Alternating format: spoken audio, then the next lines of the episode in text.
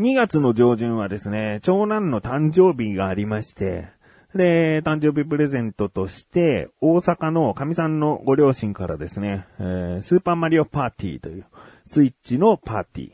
スイッチのパーティー、スイッチのマリオパーティー。マリオパーティーの中で一番新しいやつかな。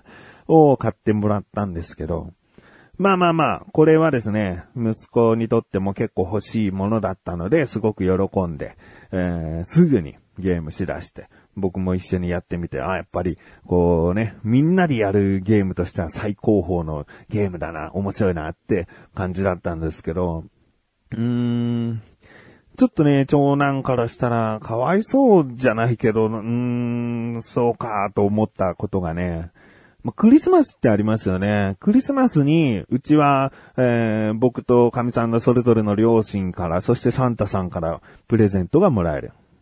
で、お正月にお年玉をもらったら、お年玉全部じゃないけど、えー少し使って好きなもの買っていいよっていうイベントがある。で、もう、この時期になると、息子は誕生日プレゼントが手に入る。うん。まあ、普通に考えて欲しいものがすごい手に入るんだね。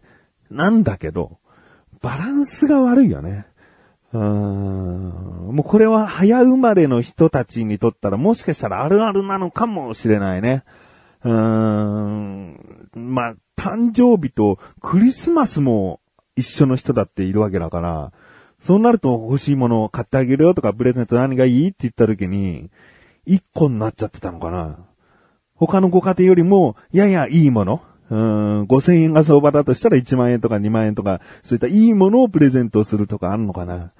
ね、他の子はね、誕生日は別で欲しいもの手に入るから、うちはクリスマスに生まれた子だから、うーん、クリスマスプレゼントと誕生日で、ま、なんかいいものにしてあげる。それか、もう誕生日とクリスマスプレゼントは別々で、これは誕生日ね、これはクリスマスね、で、渡したりすんのかな。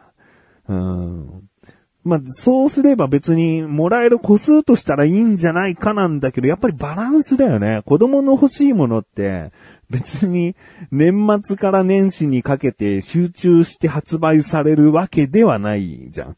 うーん。まあ、年末商戦つってね、あのーすごいこう、面白いゲームとか、おもちゃとか発売されがちだけども、それでもやっぱり春だって夏だってね、うん、面白いゲームとかおもちゃは出てくるわけだから、その時にね、いや、まだまだクリスマスまで先だしなーとかさ、欲しいものがなかなか手に入らないなーっていう子供時代を過ごされた方もいるんだよね、きっとね。僕はちなみに5月の下旬が誕生日なんで、まあ、本当にありがたいことに、運のいいことにだね。えー真ん中ら辺だったんですよ。だから夏に欲しいものが発売されるとかになったら、まあクリスマスとかになるのか。え春に何か面白いものが出たら、誕生日に買ってもらおうとか、そういうことになってたのかな。うん。だバランスってすごい大事だよね。うん、誕生日選べないからね。誕生日もし選べますって言ったら、いつがいいですかね。うん。これ安易にね、クリスマスイブってちょっとかっこいいからクリスマスにイブにしようとかなるとさっきみたいなことが起きるわけね。子供の頃はね。大人になってからもしかしたらなんか、うん、まあでもそうか、恋人がいないけど誕生日っていう、うーん、ことなのか。クリスマスも祝えないし自分も祝ってもらえないしとかそういうこともあんのかな。いつがいいかな、誕生日。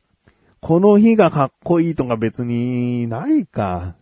逆にこうイベントと重ならない何気ない日にちの方が、その日が、えー自分にとっての記念日、えー友達とかも祝ってくれるかもしれない特別な日になるから、何でもないのがいいよね。うん、単純ななんか語呂合わせで、えー出てくるぐらいの覚えやすさとかね。うんあいい夫婦の日が良ければね、11月22日とか、うん、そういうことかな。猫が好きだったらね、えー2月22日とか、そういうふうに選んでいくのかな。うん。まあ、僕は5月27誕生日なんですけど、これはもう何人、何でもない日付で結構気に入ってますけどね。5、2、7って言葉が続くと、ついこう、お、誕生日だってね、注目しがちですね。うん。なんか、アンケート結果とかあんのかな、ネットに。この月に生まれたかったランキングとかね。もう詳しくもうこの月日に生まれたかったランキングとかあんのかね。うーん。まあ、ちょっと気が向いたら探してみたいなと思っている自分がお送りします。菊池のなだらか向上心。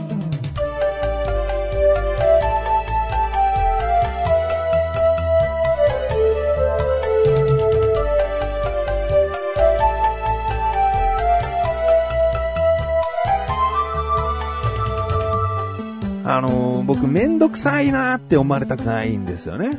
なんか結構回りくどい話し方とかする時もあるんですけど、まあめんどくさいって言われたくないよね。友達とかさ、家族とかに。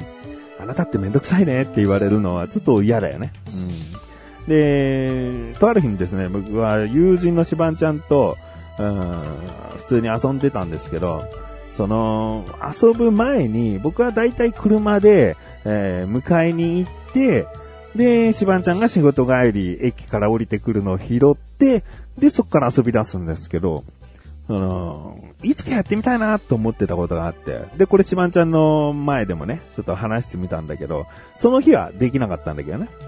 ジュースゲームっていう。うん。ジュースゲームっていうのをやってみたいんだけど、でもなんかめんどくさいやつって言われたくないな言われたくないけど、言っていいっつって。うん。いいですよつって。もうそれがめんどくさいんだけどね。旗から見りゃね。うん、ちょっとめんどくさいって思われたくないけど、ちょっと言うね。つって、ジュースゲームっていうのをやってみたくてね。つって。で、どういうものかっていうと、僕が迎えに行くってなった時に、あの、しばんちゃんは駅から来るので、あの、まあ、コンビニだったり売店だったりがあって、で、よく自分の飲み物を買って、うん僕の車の方にやってくることが多いんですね。うん。なので、僕にも何か一本飲み物を買ってきてもらいたいなっていう。うん。で、その買ってきたものが3種類のジャンルに分けて、炭酸、お茶系、その他っていうね。うん。炭酸はまあコーラとかさ、サイダーとか、うんまあそういったね、よくある炭酸飲料。お茶は、えー緑茶とかウーロン茶はもちろんそうだけど、まあ最近流行りのタピオカミルクティーとか、甘い系の紅茶でも、えーお茶系に入れると。その他はもう、ジュースだね。カルピスウォーターとか。うーんあの、ピックルとかね、乳酸菌飲料とかね、そういったものもその他ですね。その三つに分類すれば飲み物ってどれかしらに当てはまるんじゃないかなと思って。で、この3ジャンル、僕の飲みたいものっていうのがその日の気分によって違ったりもするから、まあ、しばんちゃんに、こう買ってきてもらって、で、僕は前もって、その日の気分の冷凍をつけておく。例えば炭酸だったら今日は、うん、一番飲みたいから、倍額。うん。えーで、お茶系だったらまあまあまあ、いいかなっていう普通で、えー同額。で、その他だったら、うん、炭酸もなければ甘くないお茶が良かったんだよなとかそういう気分でね、その他は一番僕の中で今今日のその日の気分じゃないなと思ったら、半額っていう。で、倍額っていうのは、買ってきてもらった飲み物の倍のお金を支払う。うん。で、えー同額っていうのは買ってきたものの値段をそのまま支払う。半額はその半分しか払わないっていう。それを、しばんちゃんが買ってきたもので、えー、あ、翔さん、今回はコーラ買ってきました。あ、コーラ、炭酸だから倍額。はい、いくらだった ?2 倍払うよっていう、そういうちっちゃなね、ジュースゲームをしたいっていう話をしたんですよ。でも、しばちゃんからしたらさ、めんどくさいなーってもう思ってるかないや、どうどう？と思って、どうどう？って言ったら、ややってみましょうよ。面白そうじゃないですか。って言ってくれて。あ、でもちょっと待って。これって僕がさ、その買ってきたよって言って、これを買ってきましたって言われた時に、レートはこれだよってやった場合、僕がこう、ちょっとレートをいじっちゃう可能性があるよね。いじ、いじらないつもりだけど、いじったんじゃないかと疑われる可能性があるよね。で、どうしようか。あじゃあ、買ってきた時に、前もって、今回のレートはこちらですって見せればいいか。ね。あ、そうだそう。そうすればいいね。そうですね。あ、でもちょっと待って。これ、レートはこれですって言った時に、シバンちゃんは自分の飲み物と、その僕に買ってきた飲み物が2本あって、それぞれお茶と炭酸だった場合、レートの高い方を、これを翔さんに買ってきたんですよって言っちゃう可能性がない？これじゃあちょっとなんか、そっちが有利になっちゃうよね。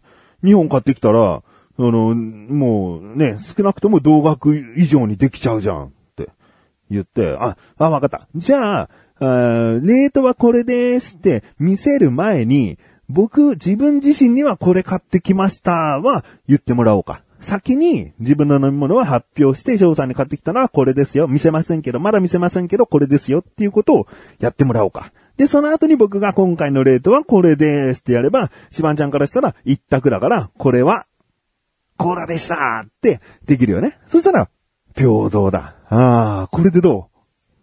なんかもう自分でね、言っててわかる。めんどくさくてごめん。ほんとめんどくさいよね。うん 気軽にできないよね。ジュースゲームつってさ、翔さんに買ってきたのこれです。あ、レートは倍額だったよ。じゃあ2倍払うね。じゃないよ。なんかそんな感じ、もう気軽にできるかと思ったらさ、ガチガチの結構なルールを、順序を、うん、踏まないと、そのなんか、成立しないくなっちゃってさ。うん、ごめん、めんどくさくて、つって。いやいやいや、いやいや次やりましょう、じゃあ、つって。うん、今度ね、あの、集まった時、待ち合わせした時、じゃあ次やりましょうってなったんだよね。でもな、一人の時にね、ふとこう考えたんだけど、あれ？これでもさ、そもそも、やっぱり僕の飲み物をわざわざ買ってきてくれるシバンちゃんに対して、あの、僕が飲みたかったものを当てた場合倍額。倍額っていうのは要はシバンちゃん自分の飲み物を買ってきてたら自分の飲み、その飲み物を僕がおごってあげたぐらいのもんなんだよね。倍額っつったってね。うん。で、同額って、ただ、なんか買ってきてくれたの。あ、ありがとう。お金いくらだった？あ、はい、つって渡すんだよね。で、半額っつったら、シバンちゃんは、わざわざ僕の飲み物を買ってきてくれたにもかかわらず、その買ってきた飲み物の、そう、お金の半分しかもらえないんだよね。買い物してきてあげたのに、全然得がないっていう、うーん、ことになる。なんか、ちょっと理不尽なルールだったなって改めて思って。うーん、これは、僕が別に飲みたくないってものでも、同額最悪でも同額買ってきてもらったものぐらいはちゃんと自分で払えよってことだなって気づいた。うん、このことに関してすぐに気づけた方は、心の優しい方ね。うん、買ってきてもらっといて、うん、半分ってありえないよって思った方は、相手の気持ちになった時に、すぐに気づけた優しい方だね。うん、で、僕はでもそう思った。だから、最低でも同額を支払う。で、僕の、うん、飲みたいなと思ったものに関しては、3倍ぐらい、うん、支払うってことにしないと、シバンちゃんからしても、毎回こうやってくれないなと思ったんで、販売支払おう。うん。そうしよう。シバンちゃん聞いてるかな？うん。もし僕が飲みたいジャンルのものだったら、その買ってきてくれた飲み物の3倍支払うからね。うん。だからなんかコンビニとか、まあ、スーパーとか行って、すごい高いさ、600円ぐらいの、まあ、すごく高くはないか。でも600円ぐらいのさ、500のジュースとかあった場合、100%オレンジジュースとかでさ、600円とか、まあ、1000円とかするのもあるよね。瓶に入ったね。そういう飲み物を買ってきた場合、で、僕がその他のジャンルを一番飲みたいものとしてた場合は、もう、ね、1000円だったら3000円支払いますから。えー、なんかこう、しばんちゃんしばんちゃんなりに楽しんでもらいたいな。うん。でですね、これ聞いてらっしゃる方も、おー、ジュースゲーム、すげえめんどくさそうだけど、順序とかすげえめんどくさいけど、やってみようって思った方、ぜひやってみてください。そして感想を聞かせてください。